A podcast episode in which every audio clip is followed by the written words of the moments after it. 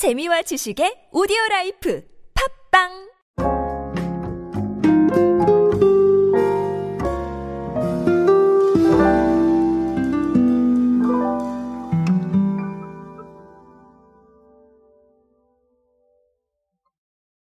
사실 뭐 하나 정확하게 맞추기가 참 어려운 시대입니다.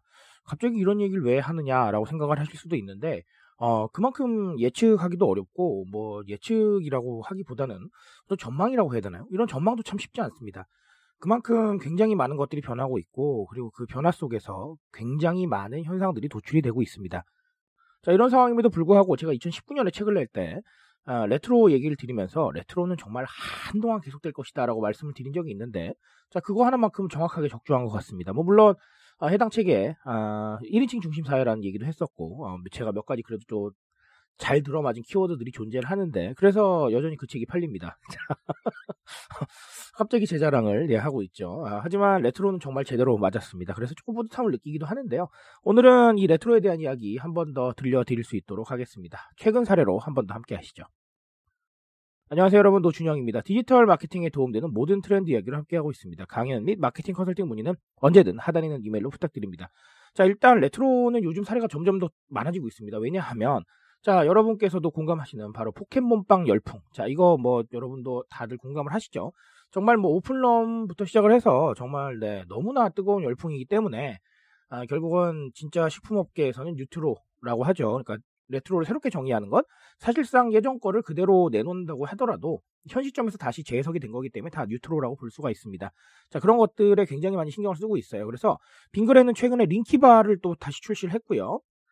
자 교원 같은 경우는 어, 뉴트로 제품인 빨간 펜 팔도 도시락 자 요런 걸 또 선보였습니다. 이게 뭐냐면 어, 도시락이라고 하면 사실 레트로 느낌이 물씬 나는 컵라면이죠. 그래가지고 어, 여기에 뭐 MZ 세대를 대상으로 인생 고사 수험표 쿠폰을 동봉을 했는데 아, 온라인 퀴즈 이벤트입니다. 그래서 넌센스 퀴즈 등 총 4가지 항목으로 구성이 됐는데 뭐 어쨌든 문제를 풀면 빨간 펜으로 밑줄이 쫙 그어진다고 합니다.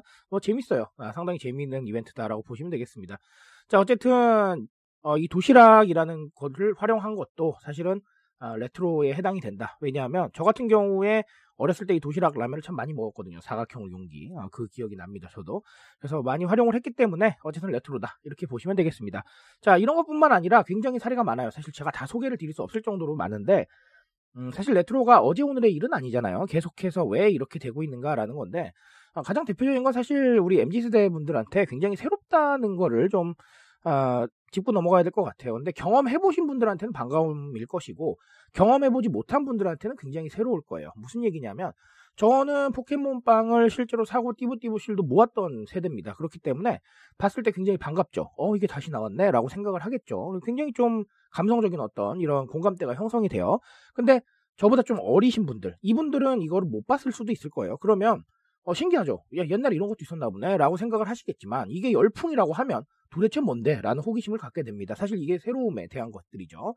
마찬가지입니다. 모든 레트로 아이템들이 그래요. 어, 그런 상황이기 때문에 사실은 우리가 언제나 새로운 마음을 줄 수는 없잖아요. 그럼 거의 불가능한 얘기입니다.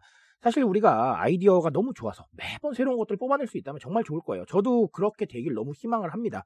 하지만 그럼에도 불구하고 저도 그게 안 되거든요. 당연히 안 돼요. 아, 그러다 보니까 이 새로움을 만들어낼 수 있는 또 다른 방법 중에 하나가 바로 레트로다. 이렇게 생각을 하시면 되겠습니다. 그러니까 이렇게 집중을 하고 있는 거고요. 또 다른 하나는 저는 좀 안정성이라고 표현을 하고 싶어요. 이 안정성이라는 단어는 때에 따라서 조금씩 달라질 수는 있습니다. 하지만 안정적인 게 뭐냐면 이 포켓몬빵 어때요? 어, 우리가 이미 알고 있는 세대가 존재하니까 좀 안정적으로 매출을 좀 기록을 했죠. 예, 그렇게 저는 보고 있습니다. 또 레트로 아이템들이 다 그래요. 돌아왔다라고 하면 굉장히 반가움이 있기 때문에 상당히 안정적인 소비층이 존재합니다. 물론 이분들이 안정적이라도 안 살 수도 있기는 합니다. 하지만 포켓몬빵 같은 경우에 어느 정도 입증이 됐고 그리고 또 이 새로운 어떤 고객들을 상대하는 것도 중요하지만 이 불확실한 시장의 시대에서 조금 좀 안정적인 고객을 만들어가는 건 되게 중요한 일이거든요. 자, 근데 레트로가 그런 고객을 만들어갈 수 있는 코드 중에 하나라는 거예요. 그러니까 이렇게 집중을 하는 겁니다. 자, 그래서 제가 항상 말씀을 드려요. 무조건 예전 거를 다 가져오자 이런 뜻은 아닌데, 다만 내가 과연 어떤 것들이 있겠느냐, 그리고 우리가 지나온 어떤 이런 시간 속에 경험해보고 괜찮았던 게 무엇이 있을까? 이걸 한번 좀 고민을 해야 된다. 그 역사를 돌아보는 게 곧 마케팅의 시작일 수도 있다. 이렇게 말씀을 드리는 편이에요. 이 말의 뜻을 여러분들께서는 잘 이해해 주실 거라고 믿습니다. 아, 그런 부분들 한번 좀 고민해 보세요. 정말 제가 추천을 드리겠습니다. 무슨 말인지 아시겠죠? 아, 그런 고민들 여러분의 입장에서 꼭 한번 해보실 수 있길 바라겠습니다. 제가 오늘 말씀드릴 수 있는 건 여기까지만 하도록 하겠습니다. 트렌드에 대한 이야기는 제가 책임지고 있습니다. 그 책임감에서 열심히 뛰고 있으니까요. 공감해 주신다면 언제나 뜨거운 지식으로 보답드리겠습니다. 오늘도 인싸 되세요 여러분. 감사합니다.